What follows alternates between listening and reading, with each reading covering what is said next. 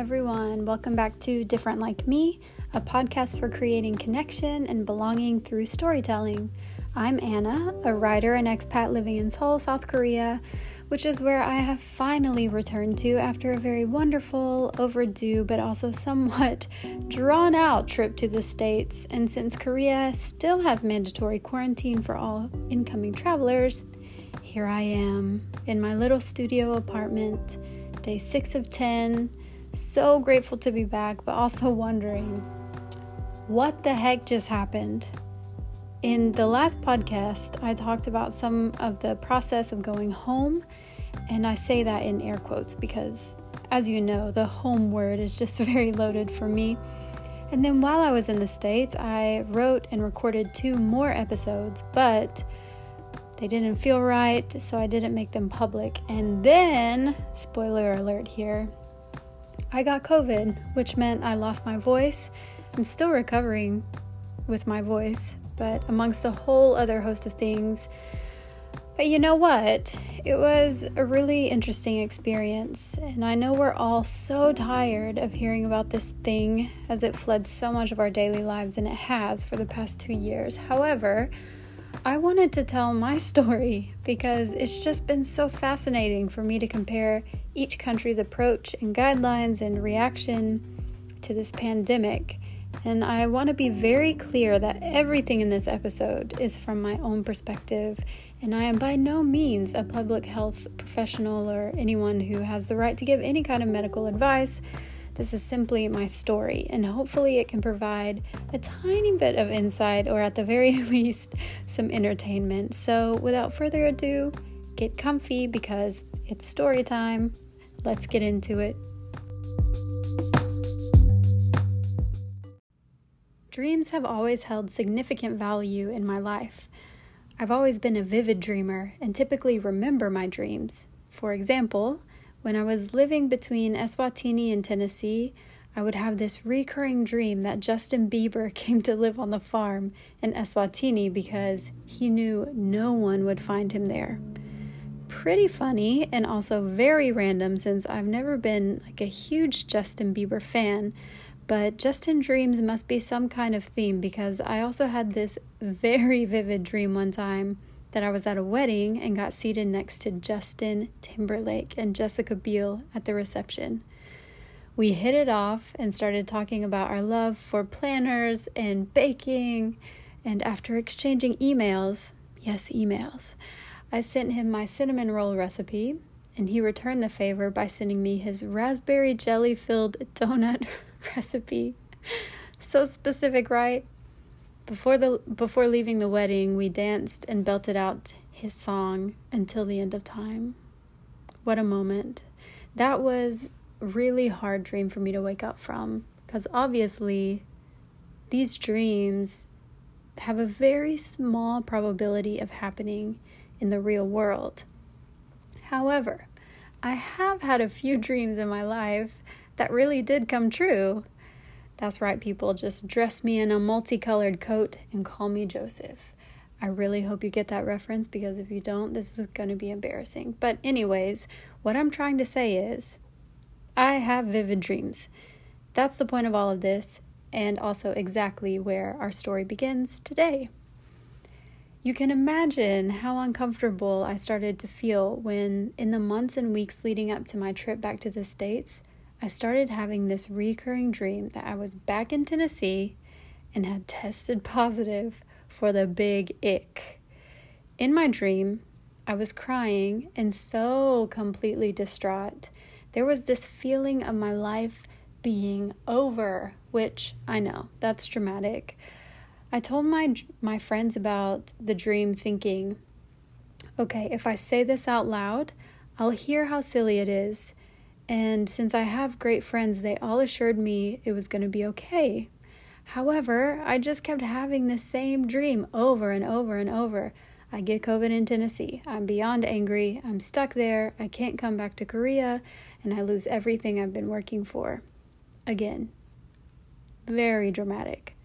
But I've been living in Korea through this whole entire pandemic, so let me just try to paint a brief picture of what that's been like so you understand why a positive test would be such a big deal to me. When we first heard news of this mystery virus, it was January 2020, early January 2020. And I wasn't too alarmed. I mean, East Asia has seen plenty of similar situations, and no one around me seemed bothered. And then, suddenly, they were. It seemed like overnight, everything just started buzzing. I couldn't find hand sanitizer anywhere, masks were disappearing as well. We started hearing announcements in the subway that sounded kind of apocalyptic. They would say, to prevent the spread of coronavirus, please cover your nose and mouth. Report any symptoms by calling blah, blah, blah. And it just repeated. That was when things really started to get real.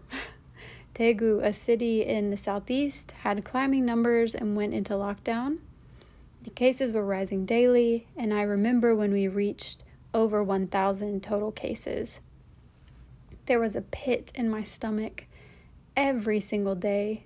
I got emails from the US Embassy urging us as overseas citizens to fly home or prepare to stay in country for an indefinite amount of time. Which, when you live overseas and your family and your friends and your loved ones do not, that is a very scary email to get. One day I was walking to work and saw an ambulance outside of one of the apartment buildings in my neighborhood. The EMTs were all in hazmat suits, and the patient was being wheeled out to the ambulance on a stretcher with this weird bubble, looking like something out of ET. And then, little by little, all of the restrictions started tightening. Now, thankfully, Seoul has never experienced an actual lockdown, but my school that I was working for at the time did close for a really long time, and I don't even remember how long maybe six weeks or two months. I was terrified. I know we all were, right? There were so many unknowns, but mostly just the daily shock of living in a terrible sci fi movie, not knowing what the next day would look like. Every time I, I was on the subway, I was stressed. Every time someone coughed near me at the grocery store, I was stressed.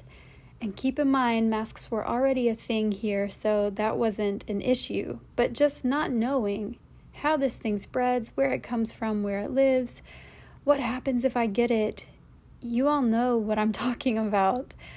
But then also add on top of that living in a foreign country where your employer is trying to get away with paying you less than the legal amount, along with a rise in xenophobia, and it was all just a lot. So I need you guys to understand it wasn't just about the possibility of getting sick. It was more like if you test positive, you get sent to a facility you could lose your job, which means losing your visa, all that on top of getting sick. So, whatever happens, do not get this thing. That's what was pounded in my mind over and over and over again. Keep your circle small. Don't travel locally. Don't even think about traveling internationally. Don't go to crowded restaurants. Don't go to the gym. The pressure was, and still is very real. Meanwhile, in America, I'm watching from a distance as the country shuts down and friends and family start getting it. And it was crazy. I also know I'm preaching to the choir here, but I wanted to provide a little bit of backstory. But now it's almost two years later, and so much has changed from the winter slash springtime of 2020. I'm fully vaccinated. We know more about it, and international travel is becoming more common as long as you can provide a negative test, of course. Korea even removed its quarantine requirements for a while, so when I got my flight, I was apprehensive about the trip going back to the States, but also very much looking forward to seeing my friends and family again. I knew it was time, despite that nagging and unwelcome reoccurring dream that I kept having. My first two weeks in the States were very calm. I was there when my nephew was born and got to see his squishy little face through the hospital glass. I made it through church Christmas program without having a panic attack. Good job, me. And spent a quiet and very cozy Christmas with my family, which was lovely. I promised myself I would take the first two weeks to just adjust, spend some time being quiet and processing all of 2021 in its entirety. And then, after the new year, I would see all of my friends and do all the get together things. So I did. I planned to go to Atlanta to see my dear friends there, set a date where most of my childhood friends could get together, which is a miracle in itself with all the kids and the schedules, etc. I plan to have a little yoga retreat with another dear friend, plan to go see my extended family, lunches and coffee dates, and all the things we out of towners do when we get to come home. It was going to be a lot, but I was so looking forward to seeing everyone. A few days after the new year, I was doing, you know, the typical new year stuff and going through the things I have in storage at my parents' house.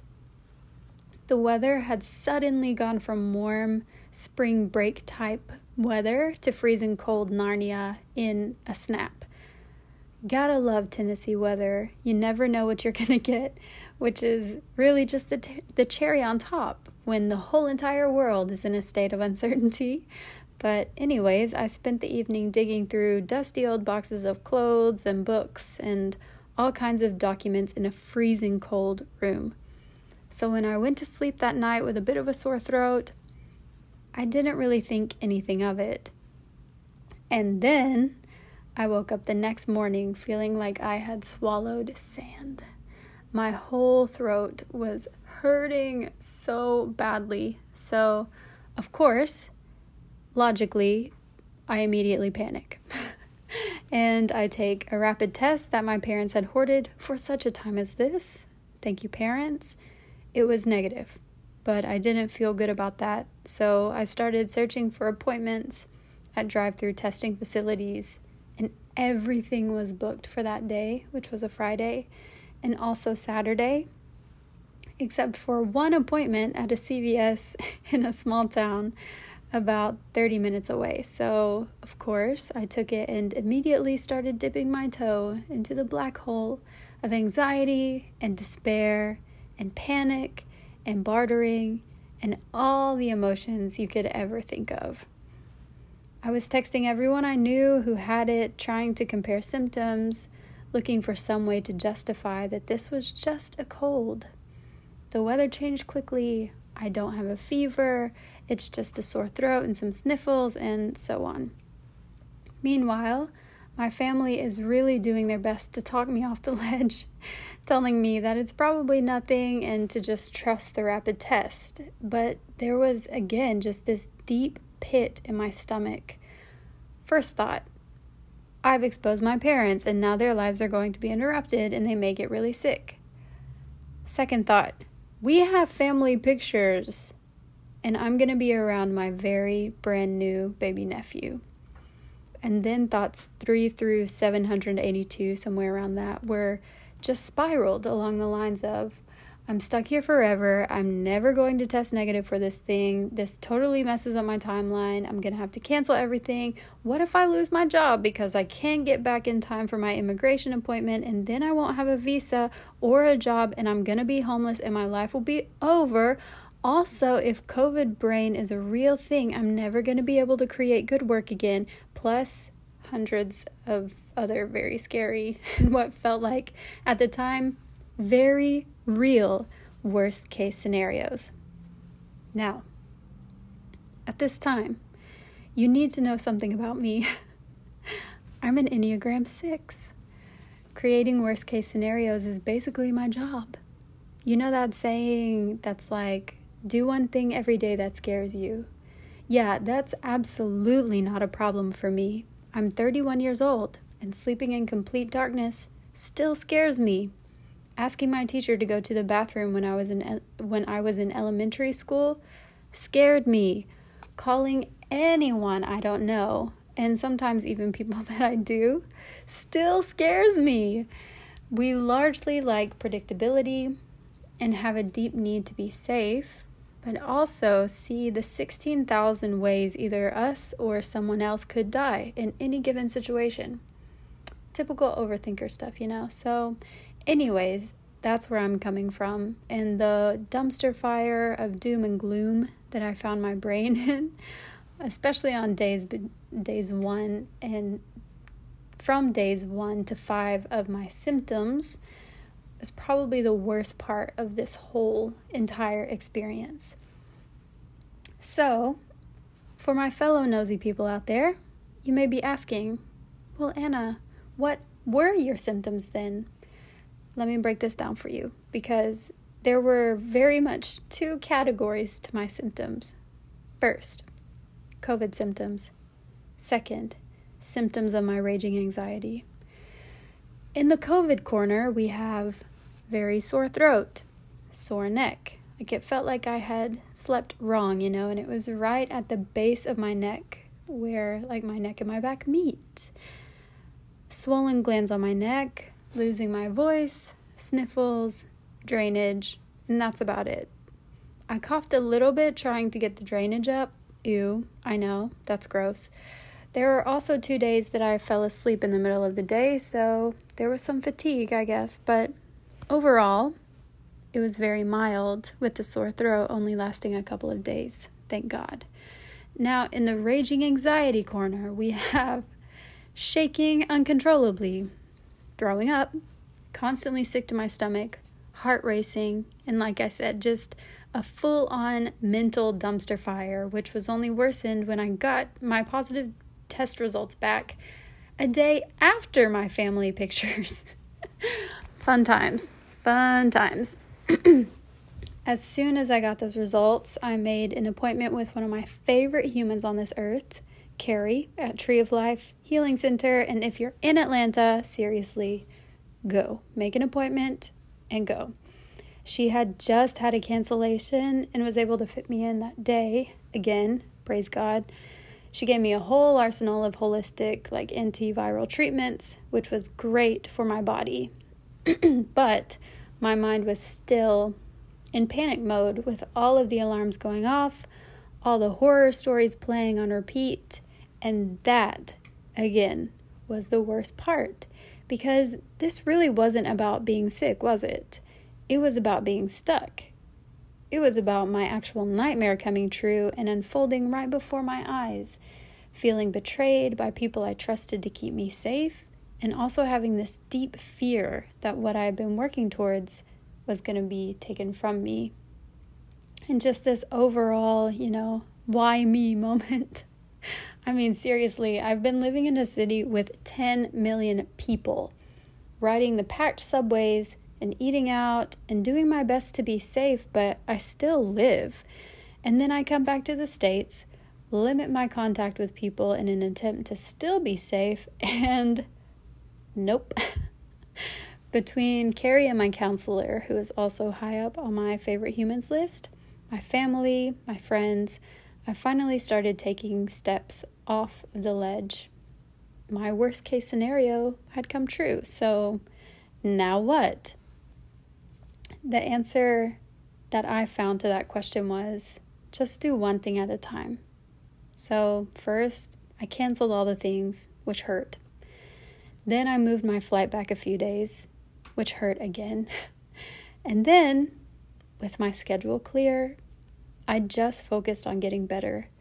I went on masked rides through the mountains with my mom and took approximately 20 vitamins a day. It was so much. I drank apple cider vinegar and cayenne pepper and grapefruit seed extract, and I watched Jeopardy with my parents at night and was grateful that I had people to take care of me and that I wasn't alone in a quarantine facility in a country where I'm very much considered still a foreigner. I prayed, I recited affirmations, I journaled, and I read books. I watched Netflix, and I just took everything one day at a time. I hated it. And at the same time, I very much see the silver lining there. So soon after I tested positive, Korea changed its reentry requirements to needing a negative PCR test 48 hours before departure instead of 42, which scared me a little bit. But I got a negative test 12 days after symptoms started, cried big ol' relief tears, and said all of the last minute goodbyes, then headed to the Atlanta airport at 4:30 a.m. with my parents. Since I wasn't sure when I was going to be able to leave, I did a terrible job packing, seriously, like no skill. I just threw everything into two bags and called it done.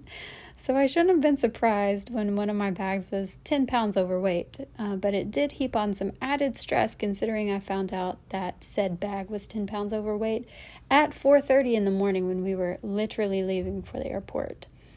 I didn't have time to shuffle anything then, so my dad threw an extra suitcase in the back of the car and I repacked everything in the parking garage of the Atlanta airport. Imagine me with two huge suitcases sprawled out on a disgusting parking garage floor, trying to find extra nooks and crannies to stuff the 15 books I had decided to bring back with me and I also had stuff from storage like African baskets and a massive hand carved Impala figure. and also very important things like Chick fil A sauce. So only the most holy things. But I even had to laugh at myself in that parking lot. You could tell I was so out of practice. But in the end, I had two perfectly packed 49 pound bags. Thanks very much to my dad, who is an actual packing professional, was coaching me through the whole thing. Check in was fine, except for the document check part. Not that anything was wrong, but my imagination was just having some fun, you know, picturing my test getting declined. Again, oh, overthinker stuff. But I said goodbye to my parents, cried all the way to my gate, and uh, even want to cry now just saying that it is so, so hard saying goodbye. I absolutely love my life in Korea, and I know that this is exactly where I'm meant to be, but man, what I would give to be able to build a bridge between all of the places where my heart lives, because truly, saying goodbye to family and friends never gets easier for me. Maybe on the surface I look like I do well, but there's always tears, whether they're hidden or obvious. The flight back to Seoul was amazing, eventful, uh, oh, uneventful, not eventful, comfy. I have no complaints there, but the real party started as soon as we landed. During the flight, we were given three pieces of paper, like three forms to fill out, which were quite intense. I knew Korea had strict processes, um, so I was anticipating a little bit of that. But wow, the process to get through was so long. First, I had to go through a health screening, and since I had experienced symptoms within the past 21 days, I had to go to an additional interrogation, and yes, that's what they really called it, where I was questions about questioned about my symptoms and testing positive and all of that lovely stuff. Before I had left the States, I got a letter from the Tennessee Department of Health saying that I had completed quarantine. And I'm so glad I did that because they had to take a picture of that letter and then send it to a doctor to get approval before I could proceed to the next step, which was immigration. I filled out an additional form, got questioned again, then proceeded to immigration part two, which was basically the same thing, except for they give everyone info on what to do for quarantine. After that, I collected my bags and then went through the last step, customs, which was easy. Home free, except not since I'm quarantining at home. I had two options for transportation to get back to my apartment. I could take a taxi or a van, and both had to be pro- approved for transportation. There was also like this bus but I think it only took you to the health department in Seoul. It didn't take you, you know, it didn't take me close to my home, so I still would have had to take a quarantine approved taxi. So, anyways, I chose the van, but ended up with a truck.